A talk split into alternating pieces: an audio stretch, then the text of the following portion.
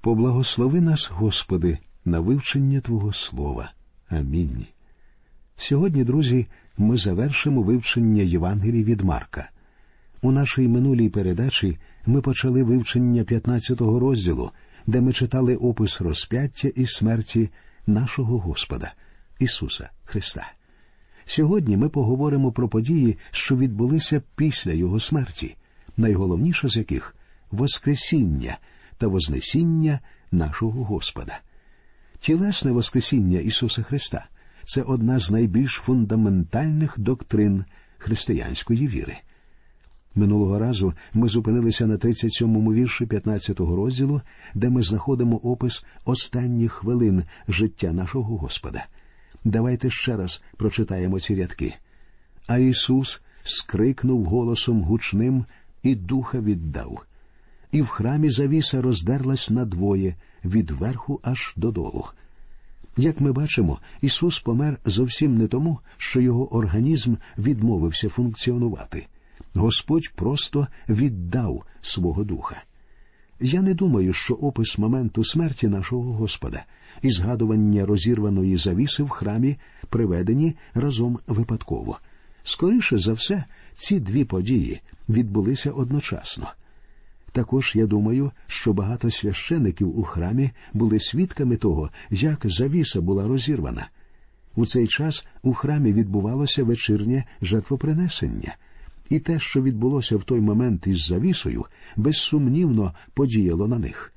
Ми довідаємося, що пізніше багато священиків прийшли до Христа, про що написано у книзі дії святих апостолів у шостому розділі, сьомому вірші. І росло Слово Боже, і дуже множилося число учнів у Єрусалимі, і дуже багато священиків були слухняні вірі. Цей вірш показує, що багато священиків повірили в Господа Ісуса Христа, і в нас є усі підстави думати, що деякі з них знаходилися у храмі в момент смерті Ісуса, коли завіса розірвалася навпіл. Отже, ми читаємо, що Ісус віддав свого Духа. Він не міг померти, не віддавши свого Духа. Як ми вже казали, він помер зовсім не тому, що його організм перестав функціонувати. Його смерть відрізнялася від смерті звичайної людини. Мені, як пастору, довелося бути свідком останніх хвилин життя багатьох помираючих, і я можу засвідчити, що людина у свої останні хвилини жадібно бореться за останні ковтки повітря. Але з Ісусом усе було не так. Він просто віддав свого духа. І в цю саму мить завіса у храмі була розірвана навпіл. Я стверджую, друзі, що ця завіса в храмі нерозривно пов'язана з життям Ісуса Христа, з Його людською природою. Справа в тім, що саме життя Господа, Його земне життя демонструє, наскільки гріховний весь людський рід. Тобто саме життя Христа не дає нам грішникам прийти до Бога. Але коли Він помер, завіса, що розділяла нас з Богом, була усунута. Саме Його смерть дає нам тепер право наблизитися до Всевишнього. Читаємо 39-й вірш. А сотник, що насупроти нього стояв, як побачив, що він отак духа віддав, то промовив Чоловік цей був справді син Божий. Я думаю, що тут ми є свідками того, як увірував цей римський центуріон. Треба думати, що його слова це найбільше, на що він був здатний у даний момент. Він просто не міг сказати нічого, що стало б більш яскравим свідченням його віри. Він лише визнав, що Ісус це Син Божий. Він визнав, хто такий Ісус і в чому полягала його роль. Звичайно, цей вонін не був знайомий із глибокими теологічними доктринами, але він знав досить, щоб зайняти своє місце біля підніжжя Христа, нашого Господа. І знаєте, друзі, тільки цього і вимагає Бог від кожного грішника. Він хоче, щоб ми всі прийшли до нього з вірою, що і зробив у той момент римський центуріон. Немає сумнівів, що він був суворим римським воїном-язичником, але я впевнений, що в той момент його жорстоке серце розтало. Далі ми читаємо про жінок, що знаходилися там у цей скорботний момент. Були ж і жінки, що дивились здалека, між ними Марія Магдалина і Марія, мати Якова Молодшого та Йосії і Соломія, що вони, як він був у Галілеї, ходили за ним та йому прислуговували, і інших багато, що до Єрусалиму прийшли з ним. Цікаво звернути увагу, що ці жінки виявилися останніми, хто був біля Христа, нашого Господа, і саме вони були першими біля його могили. Нам сказано, що вони дивилися здалеку. Але все-таки вони зберегли йому вірність. Вони були вірні йому до самого кінця, в той самий час, як його учні і апостоли у страсі розбіглися. Далі ми бачимо ще одну цікаву деталь. А коли настав вечір, через те, що було приготовлення, цебто перед суботою, прийшов Йосип із Ариматеї, радник поважний, що сам сподівався царства Божого, і сміливо ввійшов до Пилата і просив тіла Ісусового. А Пилат здивувався, що він міг уже вмерти, і, покликавши сотника, запитався його, чи давно вже розп'ятий помер. І, дізнавшись від сотника, він подарував тіло Йосипові. До цього Йосип з Ариматеї був таємним послідовником Ісуса. Але тут він набирається хоробрості і виходить з тіні, щоб отримати дозвіл на поховання тіла. Причому він був членом Синедріону, хоча і не брав участі у цій брудній справі, що була організована юдейською релігійною верхівкою. Про це ми можемо довідатися з Івангелії від Луки з 23-го розділу. Цікаво, що зараз, коли навіть найближчі учні Господа в страсі розбіглися, Йосип відкрито заявляє, що є послідовником нашого Господа. Ми також читаємо, що Пилат здивувався, що Ісус помер так швидко. Справа в тім, що звичайно розіп'ятий міг довгий час висіти на хресті, очікуючи приходу смерті. Іноді це тривало декілька днів, завдаючи помираючому нелюдських мук. У цьому випадку життя засудженого просто поступово згасало. Ось чому Пилата здивував швидкий кінець Ісуса, і він був змушений розпитувати сотника. Причому це є дуже важливою деталлю для нас, оскільки ми тим самим точно довідуємося, що Ісус дійсно помер. Як правило, в останні години життя страченому перебивали ноги, щоб прискорити настання смерті. Але Господь помер, тому для нього застосувати цю міру вже не потрібно було. Тим самим виповнилося пророцтво, що жодна кістка в Месії не буде перебита. Нам сказано, що Пилат видав тіло Ісуса Йосипу. Цікаво, що в грецькому оригіналі в даному уривку використовуються два різних слова для позначення тіла Господа. Йосип уживає слово сома, тоді як Пилат використовує інше слово птома. Слово птома можна було б перевести як труп, останки, а слово сома говорить про покійного як про людину. Тобто Йосип говорить віддайте мені Ісуса. І ми відразу бачимо різницю у відношенні цих людей. Слова одного показують зневагу, тоді як слова іншого свідчать про турботу і любов. Очевидно, що Йосип з Ариматеї був заможною людиною, а тому він поміщає тіло Господа в зовсім нову гробницю. А Йосип купив плащаницю і, знявши його, обгорнув плащаницею та й поклав його в гробі, що в скелі був висічений, і каменя привалив до могильних дверей. З Євангелії від Матвія ми також довідуємося, що двері гробниці були опечатані, а для її охорони було виставлено трохи солдат. Марія ж Магдалина й Марія мати Йосієва дивилися, де ховали його. Ці жінки виявилися єдиними, хто оплакував Господа. Вони були з ним до самого кінця. На цьому закінчується 15-й розділ Євангелії від Марка. Наступний розділ починається з розповіді про події, що відбулися в перший день нового тижня. Читаємо як минула ж субота, Марія Магдалина і Марія Яковова і Соломія накупили пахощів, щоб піти і намастити його. Отже, настав ранок першого дня тижня. До цього в жінок не було можливості помазати тіло Господа пахощами. Я хотів би нагадати вам той випадок, коли Марія з Віфанії прийшла до Ісуса, несучи пляшечку з пахощами. Учні тоді обурювалися, що вона витратила дорогоцінне миро дарма. Але насправді саме ці дві жінки даремно купили свої пахощі, тому що вони опинилися перед порожньою могилою. Ісуса тут вже не було. Ісус уже був живий.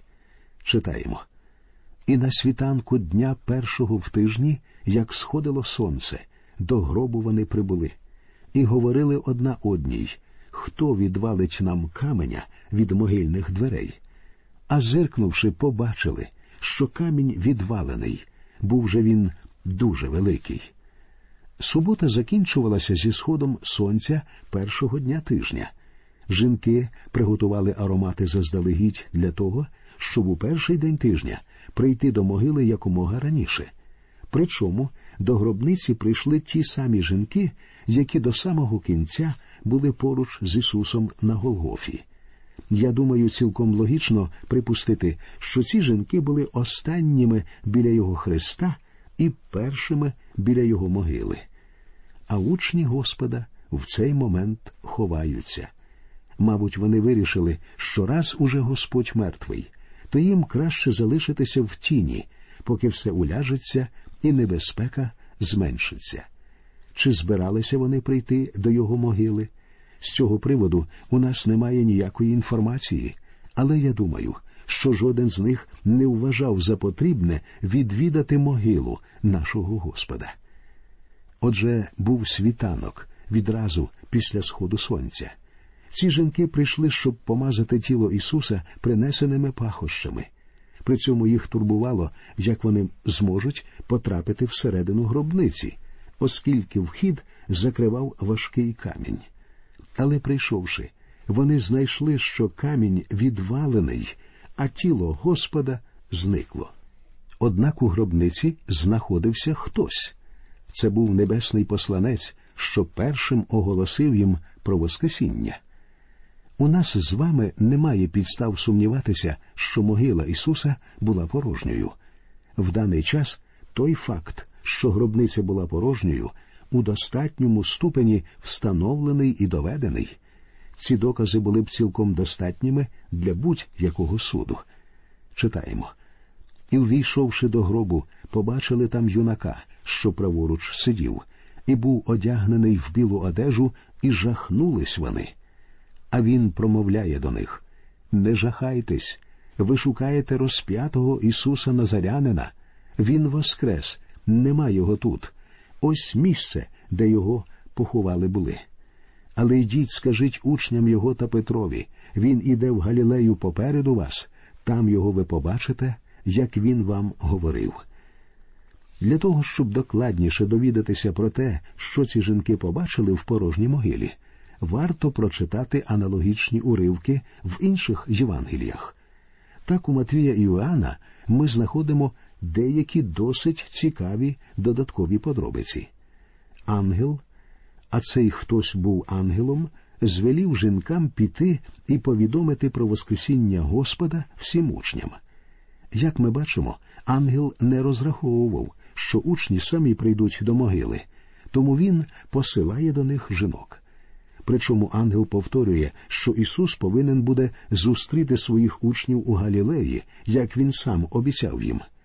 Опис їхньої зустрічі в Галілеї нам наводить Іоанн в 21 розділі своєї Євангелії.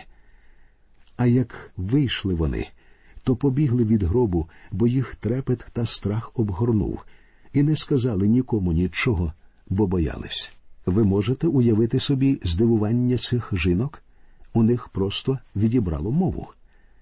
А тепер ми підходимо до уривку, який викликає значні суперечки в колах дослідників Біблії. Ці останні 12 віршів Євангелії від Марка ставлять під сумнів як ліберальні, так і консервативні дослідники. Справа в тім, що в найбільш достовірних і точних манускриптах цієї Євангелії даний уривок відсутній, хоча й зустрічається в інших менш точних манускриптах. Причому майте на увазі, що це питання породило цілий науковий напрямок у дослідженнях Нового Завіту, і ми просто не можемо висвітлити його кількома словами. Тому ми не станемо заглиблюватися в деталі наукових дискусій, а звернемо свою увагу на зміст цього тексту.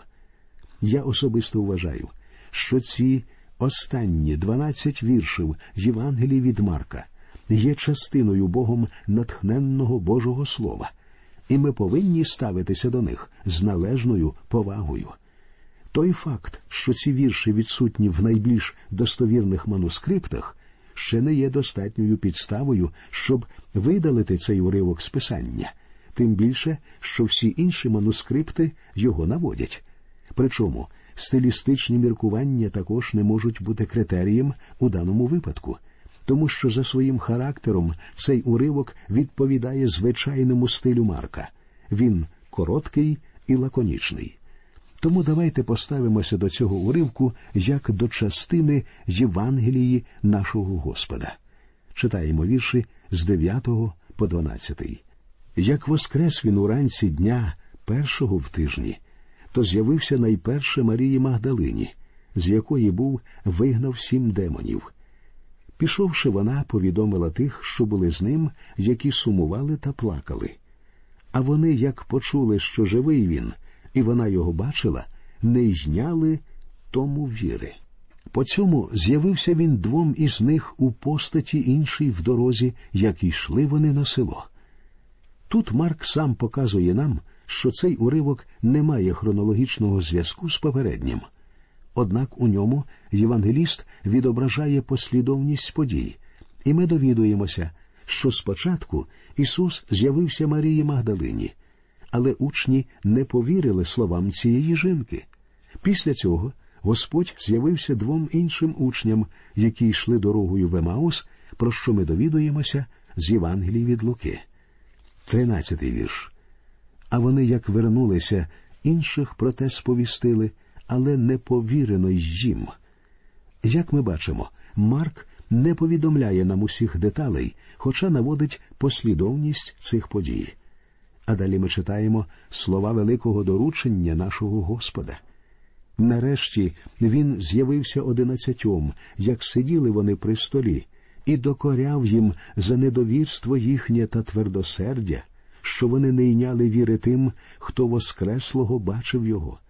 І казав він до них Ідіть по цілому світові та всьому створінню Євангелію проповідуйте. Хто увірує і охриститься, буде спасенний, а хто не ввірує, засуджений буде. І тут Господь обіцяє своїм учням дари. Читаємо 17 та 18 вірші. А тих, хто ввірує, супроводити будуть ознаки такі. У ім'я моє демонів будуть вигонити, говоритимуть мовами новими, братимуть змій, а коли смертодійне, що вип'ють, не буде їм шкодити, кластимуть руки на хворих, і добре їм буде.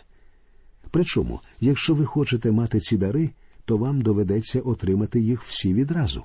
Тому, якщо людина стверджує, що володіє якимось дарами, потрібно запитати її, а чи готова вона випити отруту. Справа в тім, друзі, що всі ці дари були знаменнями, які йшли за проповіддю Євангелії. Але коли Євангелія вже була проповідана, ці дари відійшли. Саме тому навіть у ранній церкві ці дари зникли. Однак і донині ми іноді чуємо свідчення, що подібні дари спостерігалися в місіонерів, які працювали в деяких племенах. Тому я б з великою обережністю поставився до твердження стосовно того, що хтось має подібні дари.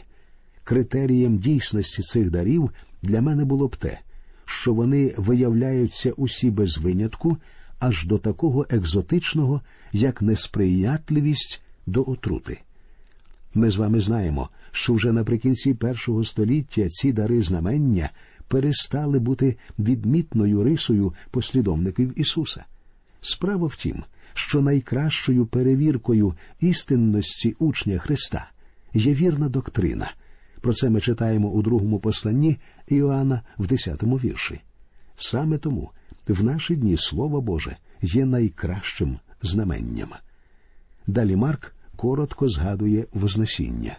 Господь же Ісус, по розмові із ними, вознісся на небо і сів по Божій правиці. І пішли вони, і скрізь проповідували, а Господь помагав їм і стверджував слово ознаками, що його супроводили. Амінь. Марк говорить, що в даний момент Ісус перебуває на небесах і сидить праворуч від Бога Отця. А учні Господа продовжували нести Євангелію всьому світові, і Господь працював через них, підтверджуючи їхні слова чудесами, ділами і знаменнями. На цьому закінчується Євангеліє від Марка, Євангелія дії. І мені здається, що дух цієї Євангелії повинен характеризувати і нас з вами.